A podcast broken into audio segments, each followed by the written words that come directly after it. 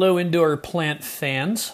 This is Greg Dreiss, and we're here for another edition of the Indoor Gardener podcast, which is brought to you by The Indoor Garden, my online plant shop at theindoorgarden.etsy.com, where you can find some pretty cool, unusual tropicals, rooted cuttings, succulents, and herbs.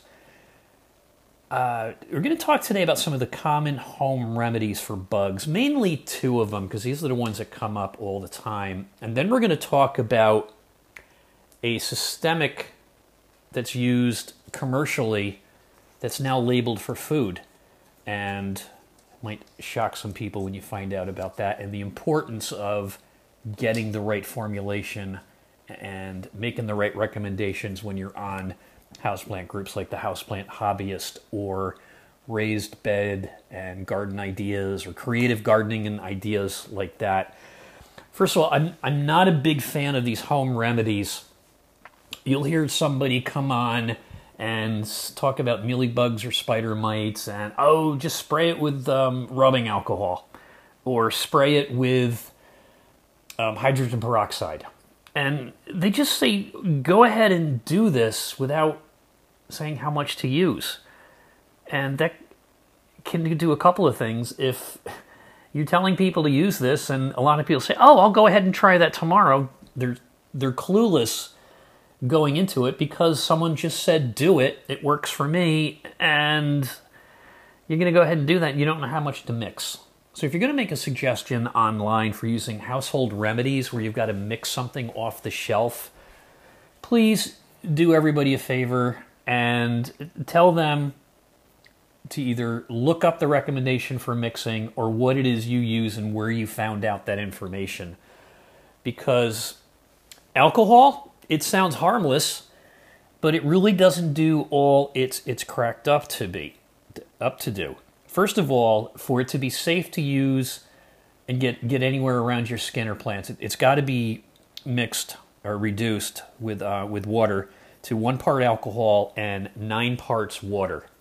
That's the recommendation from some plant experts online on how to use alcohol as an insecticide. Did you know that even at that concentration, if it gets on your plant soil, it becomes an herbicide? Yep, you got to be careful where you're spraying it. Do not get it on the soil. Do not drench your soil with it because it comes in contact with the soil. It's taken by the, up by the roots and it kills plants even at the 1 to 9 ratio. Now, for mealybugs and spider mites and a couple other insects, it, it doesn't do a complete control. What it does when you spray it on the bugs, it basically melts their protective coating. For instance, on the mealybugs, it gets through that looks like a bunch of mycelium or cotton candy and gets down to the bug and kills it that way. But what we're missing here is alcohol does not kill the eggs or the pupae, the larval stages of these insects. So you're just going to have to go ahead and keep spraying because they're going to, and you'll never stop spraying because what's going to happen is they're going to kill the bug and not the eggs. The eggs are going to come out and hatch, and you're most certainly going to miss a couple of the adults. So they're going to lay more eggs. So what it becomes is a long drawn out process with plants getting declining in health, wasting all that water when you could just go ahead and, and use a, a regular commercially made herbicide, I mean insecticide, sorry, whether it's organic or regular, and you can get rid of it in one or two treatments. So is it safe for plants? Again, when it's mixed one part alcohol to nine parts water.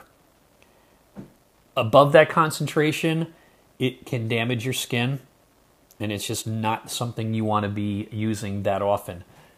So if you use it, wear gloves, spray it on the leaves, and do not get it in the soil because even at a 1 to 9 ratio, one part alcohol to nine parts water, it can damage the roots, and if it gets in the soil, it becomes an herbicide.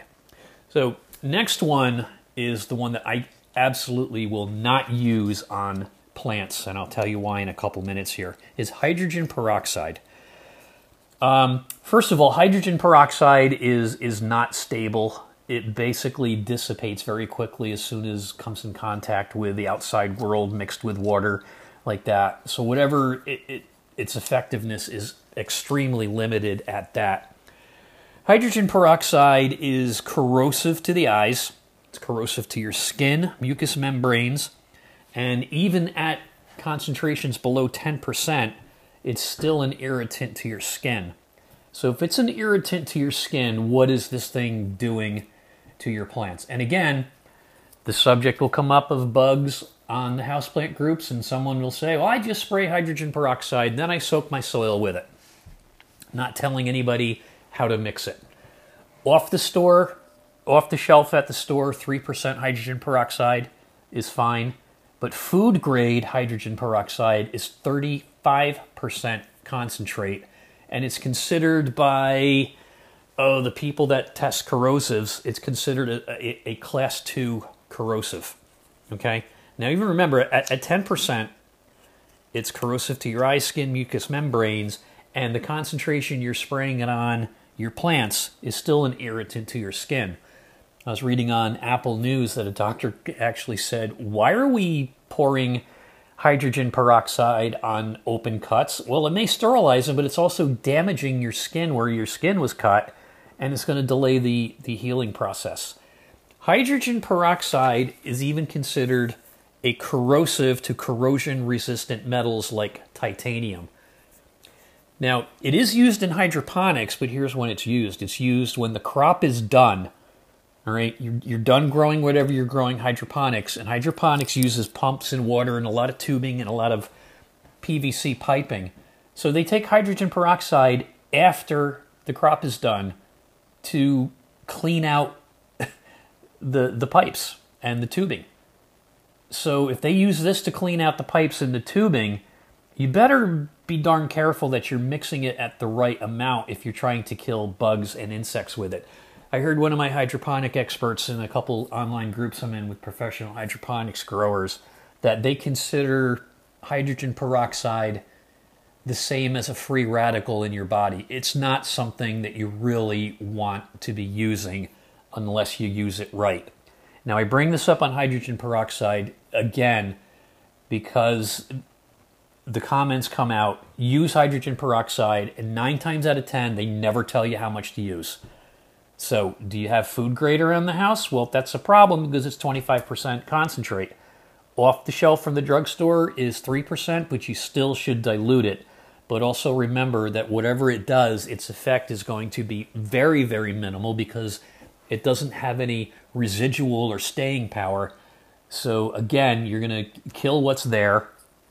It's not going to do much for eggs in the soil and it, you're just going to have to keep on using it and it becomes time consuming as opposed to just using a commercially made organic or standard chemical insecticide one and done two and done instead of messing around with everything else. Now the third one is everybody's saying dish soap and they mention dawn.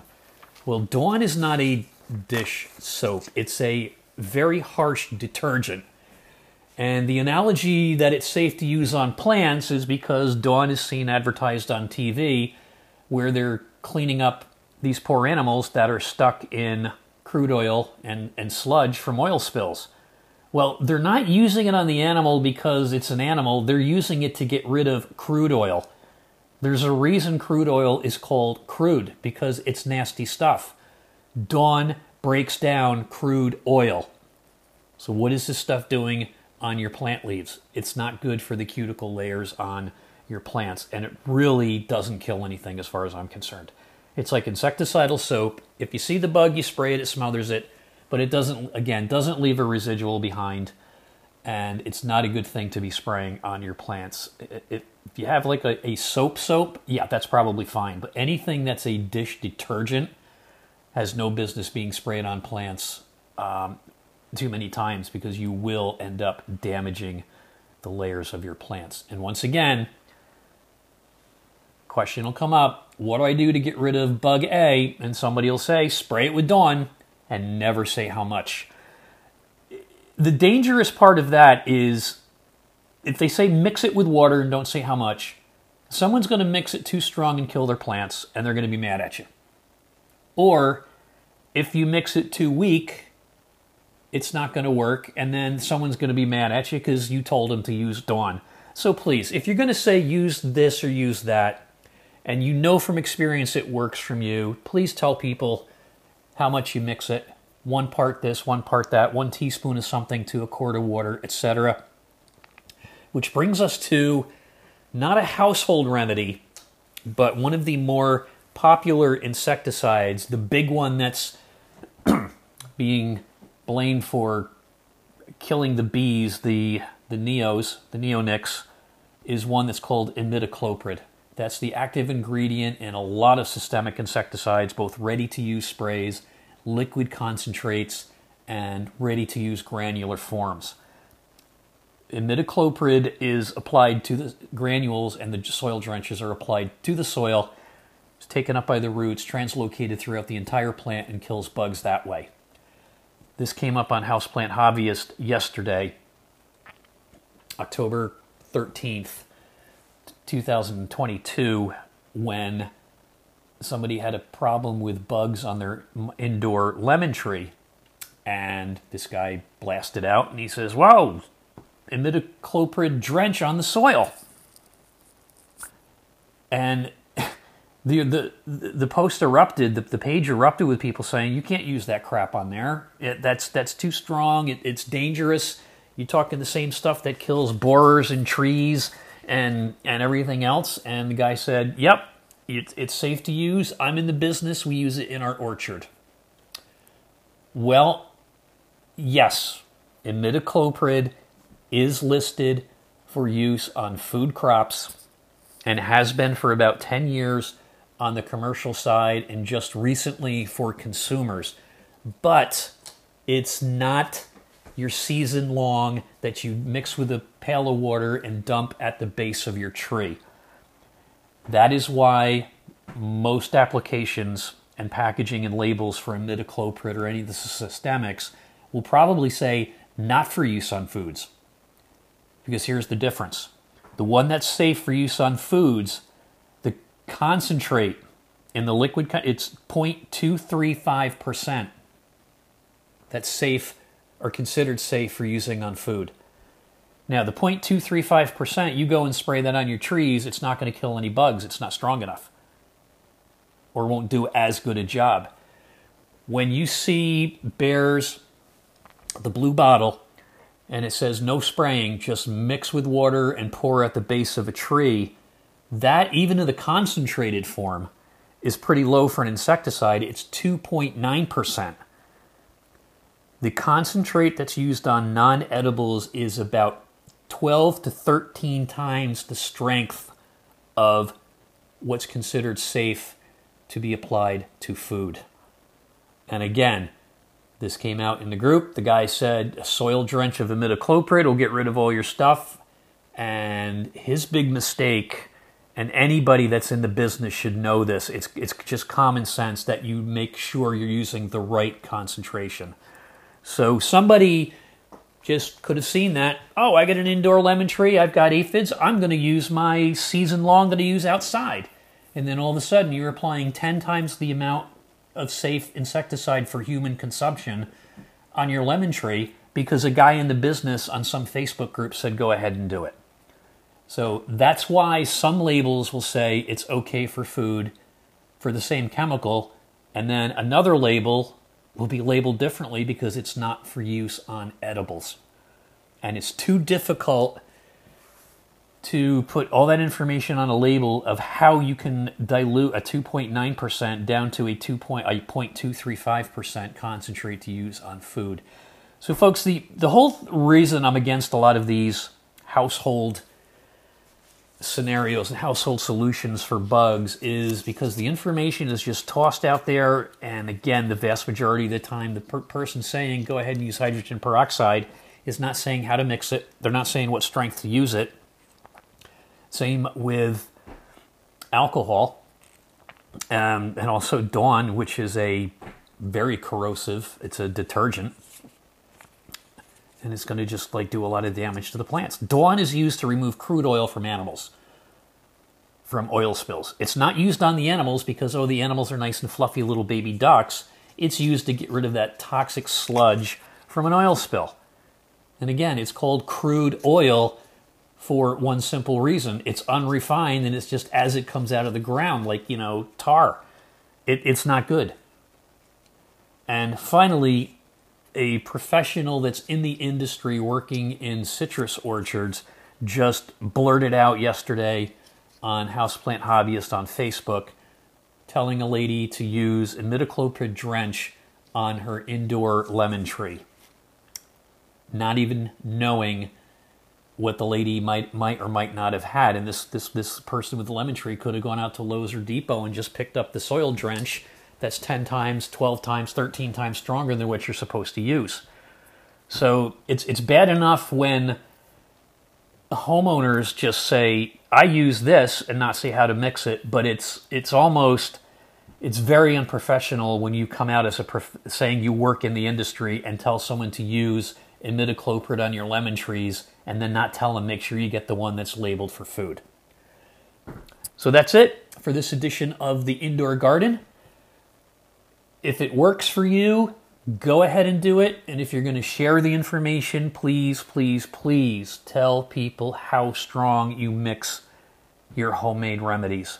That goes for Dawn, that goes for hydrogen peroxide, that goes for alcohol, baking soda, anything else. If you're if you're just going to go out and tell people to use Dawn, use alcohol, use hydrogen peroxide, you might as, might as well, and actually you're better off if you don't say anything at all. Because if the person you're mentioning it to takes your word and goes ahead and does it, they're going to do one of two things most likely. They're going to mix it too strong and hurt their plants and possibly hurt themselves, or they're not going to mix it strong enough and their plants are going to succumb, all because you, who recommended it, did not recommend the right strength, the right product, or the right label use. Now, remember, imidacloprid is strong stuff. For non edibles, it's 2.9% strength, even in the concentrated form you mix with water. For edibles, it's 0.235. And that's why it's so important that you know what you're talking about and make the recommendations exact because there was a professional in the business last night that just said go ahead and use imidacloprid, which could have made somebody sick if they used it, the stuff for outside. For the indoor garden on the Wainwright Broadcasting Network, I'm Greg Dreiss. Be sure to visit our page on Facebook, The Indoor Garden, on Facebook, and our online plant shop, theindoorgarden.etsy.com. Until then, I'm Greg, and this has been the Indoor Gardener podcast, available on Anchor.fm, Spotify, and most other major podcast platforms. Thanks for listening.